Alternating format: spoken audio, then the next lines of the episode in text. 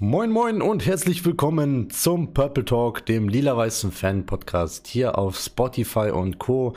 Herzlich willkommen zur 16. Episode und heute zu Gast nicht mein Bruder Kenan, sondern äh, Sören, den ihr aus bereits, glaube ich, schon zwei Folgen kennen sollten, VfL-Fan und tatsächlich auch Mod bei mir äh, im Twitch-Stream. Moin Sören. Moin, freut mich, dass ich wieder dabei sein darf. Das ist jetzt, glaube ich, dein drittes Mal, ne? Äh, ja, genau, dritte Folge jetzt. Ja, perfekt. Ähm, ja, wir quatschen kurz ähm, über das äh, vergangene Spiel, auch wenn es da nicht viel zu sagen gibt und man sollte das natürlich auch sehr, sehr schnell äh, vergessen. Und dann äh, schauen wir mal auf das Spiel, was heute Abend stattfindet, am äh, Mittwochabend, das Nachholspiel gegen Regensburg zu Hause und äh, allgemein was uns noch die äh, restlichen Spiele erwartet. Ähm, ich fange einfach mal an, ich quatsch mal einfach so ein bisschen äh, frei Schnauze, wie mir das Spiel gefallen hat, beziehungsweise wie es mir nicht gefallen hat, und dann kannst du gerne was dazu sagen, Sören. Ähm, ich muss dazu sagen, äh, die Aufstellung ist, glaube ich, fast gleich geblieben, bis auf Haider für äh, Wolze auf der linken Seite.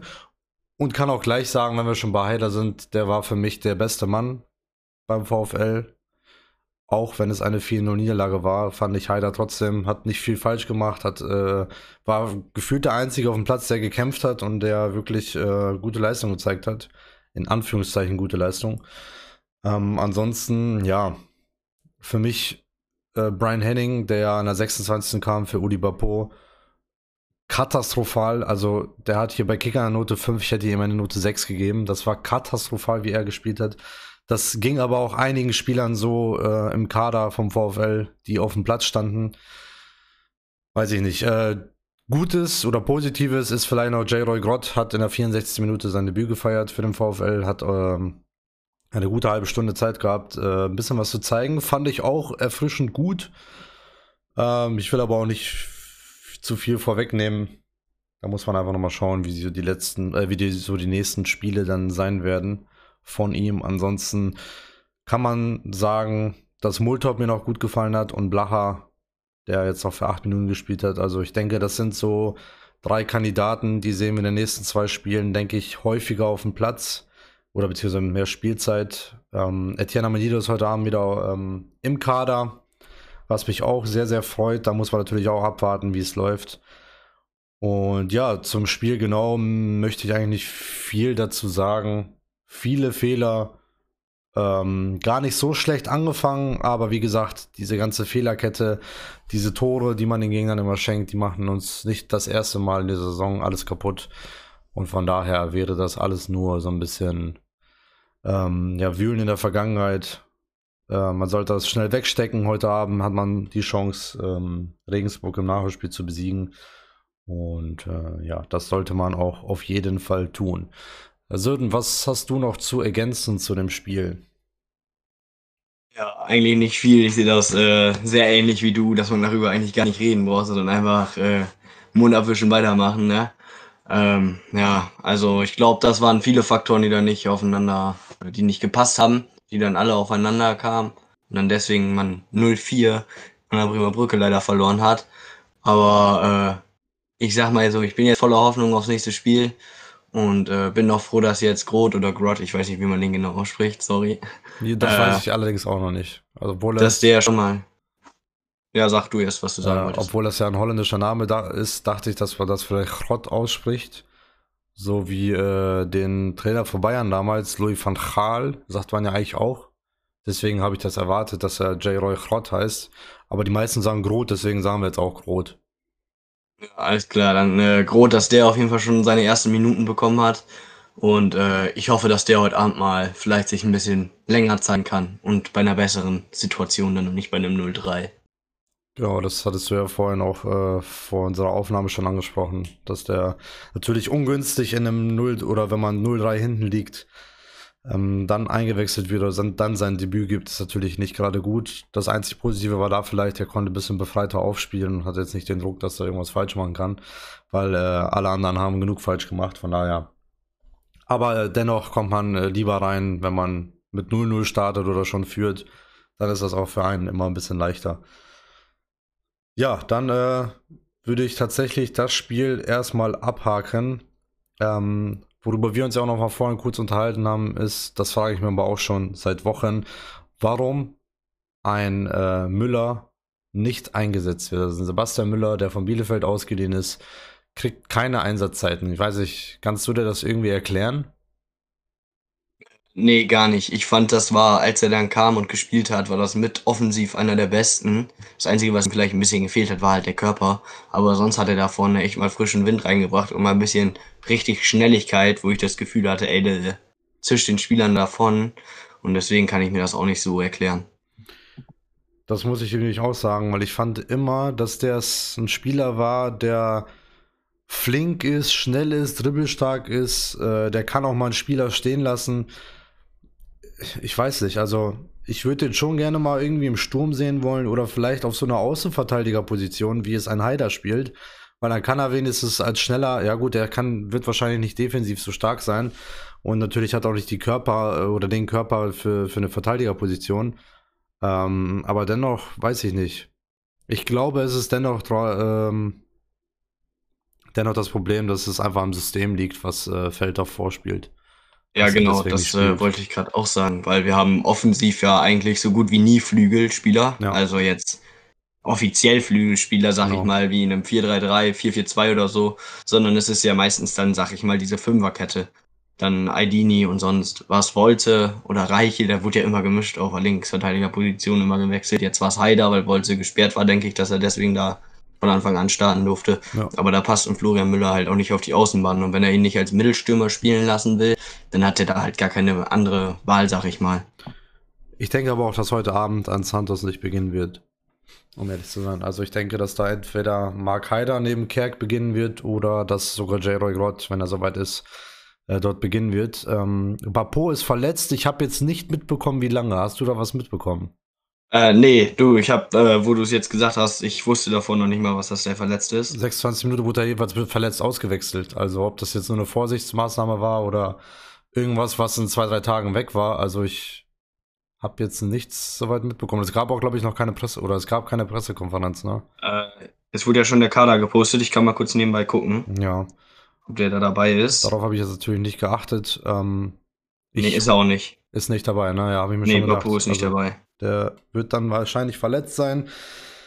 Dann gehe ich mal von aus, dass ein. Also ich könnte, das würde ich mir so zum Beispiel vorstellen, dass ein Haider auf die Sturmspitze rückt. Auf seine Position kommt dann Wolze rein, also Haider neben Santos im Sturm und Kerk drückt dann auf die Position ein tiefer auf, also auf die Position von äh, Oliver Po. Denke, so könnte man das am einfachsten lösen. Weiß ich, was, wie würdest du aufstellen heute Abend? Ich würde am liebsten mit äh, Grott starten. Grott. ähm, ja, aber wenn der noch nicht fit genug ist, dann äh, würde ich vielleicht auch mal mit einem Multop vorne starten.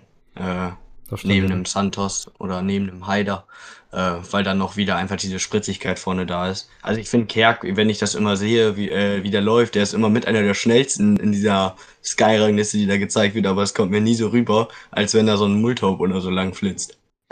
Ja, das stimmt, aber ich denke, also ich habe auch mal viel in, in den Facebook-Kommentaren und so gelesen, wie die Leute schreiben, ja, ein Kerk, den muss man raustun und so. Ich weiß nicht, welchen Fußball diese Menschen sehen, aber für mich ist Kerk seit Spieltag 1 einer der besten Osnabrücker, äh, die wir im Kader haben. Und auch er ist zwar, ich würde einfach sagen, er ist in jedem Spiel immer mit der Beste. Ich weiß nicht, wie du das siehst, aber klar, er schießt halt alle Standards. Dann hast du auch mal vier, fünf, sechs äh, Ecken oder Freistöße, die dann scheiße sind. Er kann eigentlich jeden Gold äh, oder aus jedem Freistoß irgendwie äh, Goldfreistoß rausholen. Oder aus jeder Ecke, die, die so perfekt treten. Ich verstehe die Menschen da manchmal nicht. Und er läuft so viel, er weiß ich nicht. Ich, wie siehst du das mit Kerk? Also, ja, äh, ich sehe das auch so wie du. Also ich finde, dass Kerk, wenn nicht sogar auch der stärkste im Moment in unserem Kader ist, auch wenn er jetzt vielleicht in den letzten Spielen kein Tor geschossen hat oder so. Aber ich sag mal so, wenn wir keinen Kerk hätten im Moment oder der bei ihm es schlecht läuft, dann finde ich, sieht man auch direkt, dass die Mannschaft gar nicht so gut mitzieht. Also der reißt, finde ich, schon so die ganze Mannschaft mit, was so die Leistung und sowas angeht. Also den rauszunehmen, fände ich ehrlich gesagt Quatsch. Ich Weil das trotzdem noch so, die Stabilität da vorne finde ich noch so ein bisschen Stabilität halt. Äh, ich habe unter einem VfL-Video, ich glaube, das war die Pressekonferenz bei YouTube, einen Kommentar gelesen. Da hat jemand ernst, ich glaube, war das bei YouTube? Ich jetzt bin ich mir gar nicht sicher. Da hat jemand ernsthaft geschrieben, nimmt den Kerk raus, der schießt keine Tore. Und dann äh, hat, glaube ich, VfL drauf kommentiert und hat geschrieben, äh, neun Tore, acht Assists oder sowas hat Kerk, glaube ich. Ähm, das ist der Wahnsinns äh, für unseren Stand jetzt gerade. Wir sind auf dem, was sind wir, auf dem 16. Platz äh, mit so wenig Toren. Der ist fast an 70, 60, 70 Prozent an allen Toren beteiligt. Ey, sowas kann man doch nicht schreiben. Ich verstehe diese Menschen nicht, die da sowas schreiben, ohne Witz jetzt. Ja, das äh, geht gar nicht. Einfach nur, weil der jetzt mal, ich meine, die ganze Mannschaft schießt im Moment sau wenig Tore, wenn überhaupt mal Tore. Und wenn, dann war Kerk da eigentlich immer mit dran beteiligt, ob er es jetzt eingeleitet hat oder nicht. Aber auch bei dem Tor jetzt, das letzte Tor war gegen Karlsruhe, war das, oder? Ja, Wo wir dann meine, gewonnen haben. Ich meine, ja, ja. Da hat der ja auch, ich sag mal, die Vorlage gemacht, wo der eben zu Santos den Querpass ja, gespielt hat, noch den kurzen. Also, wenn der da auch nicht steht und keine Ahnung, also das ist immer noch vorne drin, der, der am meisten Tore hat, der, der die meisten Assists hat von Osnabrück. Wenn der nicht spielt, wer soll sonst bis jetzt die Tore oder Vorlagen machen? Das macht im Moment leider kein anderer. Ich muss ehrlicherweise auch sagen, ähm, ein Christian Santos wird sehr, sehr oft kritisiert. Er wird auch sehr, sehr oft von mir aus Emotionen kritisiert. Ich denke, dass so sind wir Menschen einfach. Dennoch glaube ich einfach, dass er das Problem hat, dass er die, nicht die Bälle bekommt, die er braucht als Stürmer und dass er sich noch nicht hier eingelebt hat in Osnabrück und im Umfeld und wie auch immer, wie er sich das eigentlich vorgestellt hat, beziehungsweise wie es eigentlich sein sollte. Weil wenn wir uns zurückerinnern, was unsere Stürmer betrifft, haben wir immer die besten oder die guten Stürmer immer ein oder immer im zweiten Jahr gesehen. Wenn ich zurückdenke an einen Zoller, an einen Ilyuchenko, einen Grimaldi, einen Vried, wobei Vried erst nach acht, neun Spieltagen eingeschlagen ist, aber alle anderen sind erst in der zweiten Saison beim VfL äh, erst durchgestartet. Und ich meine auch, und ich hoffe auch, dass, und ich gehe auch davon aus, dass wir die Klasse halten, weil dann könnte ein Christian Santos nächstes Jahr ein wichtiger Spieler werden. Ich denke, das Potenzial hat er immer noch, die Erfahrung hat er. Ähm, man sieht teilweise auch Ansätze, dass das wirklich ein sehr, sehr guter Stürmer für unsere Verhältnisse ist. Aber momentan ist meistens das, was er tut, unglücklich, beziehungsweise er kriegt die Bälle nicht, läuft viel hinten rum. Das passt irgendwie nicht so ganz. Ich weiß nicht. Siehst du das anders oder? Also ich muss sagen, äh, nach seiner Verletzung, als der wieder kam, war ich oft sehr emotional geladen und war sehr angepisst auf ihn. Ja, das ist ähm, ja alles Normales ist ja auch normal und sowas genau. alles und ist halt kacke, wenn der Stürmer keine Tore schießt, ja. sag ich mal. Aber äh, ich fand jetzt, die letzten Spiele hat er schon ein, zwei Ansätze mehr gehabt, die ein bisschen besser wurden, sag ich mal. Also die besser waren, so ein paar Pässe wieder mehr. Und ich habe auch gesehen, ich weiß gar nicht, ob es jetzt das Spiel gegen Braunschweig war oder vor das Spiel, da war er auch der laufstärkste Spieler vom VfL und das finde ich als Stürmer eigentlich gar nicht so typisch, dass du da der laufstärkste Spieler bist. Und das äh, zeigt schon, dass er trotzdem es versucht. Auch wenn es manchmal, finde ich, nicht ganz so rüberkommt. Ja klar, genau deswegen habe ich das ja vorhin gesagt. Ähm, ich habe das Gefühl, dass der einfach diese Bälle, die er vorne nicht kriegt, versucht er sich hinten zu holen. Und das ist, glaube ich, genau, äh, nicht sein Spiel, beziehungsweise ist, glaube ich, nicht das, was ihn äh, auszeichnet, was er braucht, was ich weiß nicht, wie ich das erklären soll, aber ich meine, Santos ist ein Stürmer oder ein Stürmertyp, wie ein Boxspieler. Ja, einfach, genau, wie so ein Benjamin Giert damals. Benjamin Giert war jemand, den hast du nicht viel auf dem Platz gesehen, aber er wusste, wo er stehen soll, damit er das Ding macht.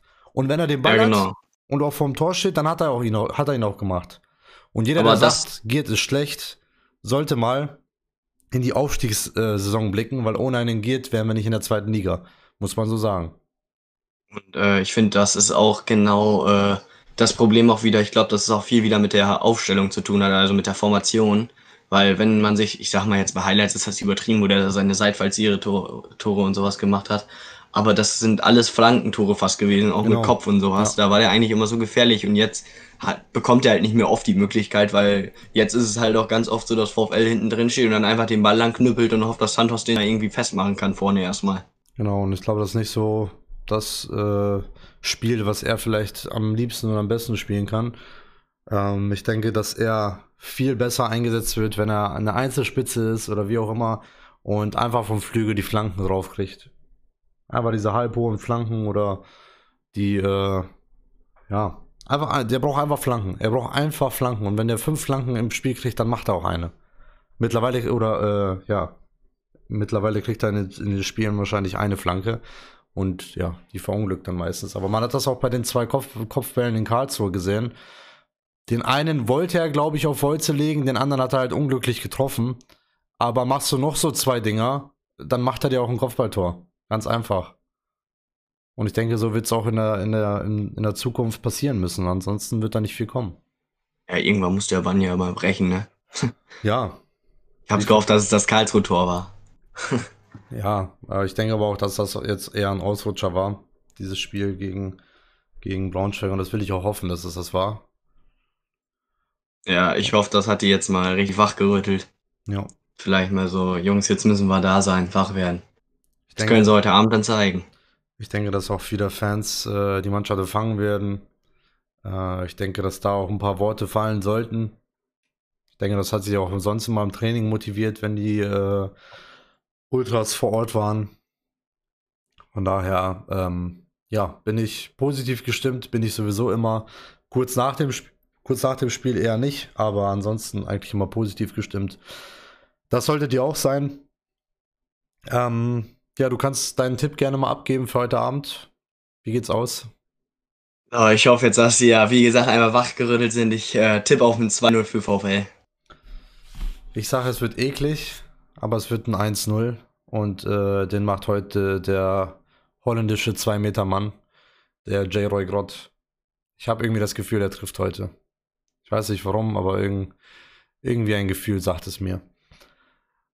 Ja, dann äh, würde ich sagen, sind wir eigentlich auch schon am Ende angelangt. Ähm, hatte am Anfang ja gesagt, dass wir noch über die nächsten Spiele reden wollen. Aber ich denke mal, wir müssen jetzt eine Floskel auspacken und von Spiel zu Spiel schauen. Ich glaube, damit fahren wir am besten, auch im Podcast. Und wir werden heute Abend, falls das jemand noch vor dem Spiel hört, ähm, auf Twitch streamen, live mit euch, da, uns das Spiel anschauen. Natürlich werden wir keine Spiel, äh, keine äh, Spielübertragung oder ja, ich werde das Spiel nicht übertragen in dem Sinne, sondern ich werde es mir anschauen, ihr werdet mich sehen und wir äh, reden über das Spiel und reagieren live auf das Spiel. Äh, so wird es ablaufen. Äh, das Ganze, wie gesagt, auf Twitch, also switch.tv slash allaboutidin. Und ja, ansonsten bedanke ich mich bei dir, Sören. Ich weiß nicht, ob wir uns nachher im Chat sehen, lesen, wie auch immer. Ja, danke, dass ich dabei sein durfte. Hat Spaß gemacht. Sehr gerne. Und ansonsten den allen anderen wünsche ich äh, noch einen schönen Tag. Danke fürs Zuhören. Wir sehen uns bei oder hören uns bei der nächsten Folge und hoffen dann, dass wir dann über ein positives Ergebnis reden können. Das war's von uns. Macht's gut. Ciao, ciao.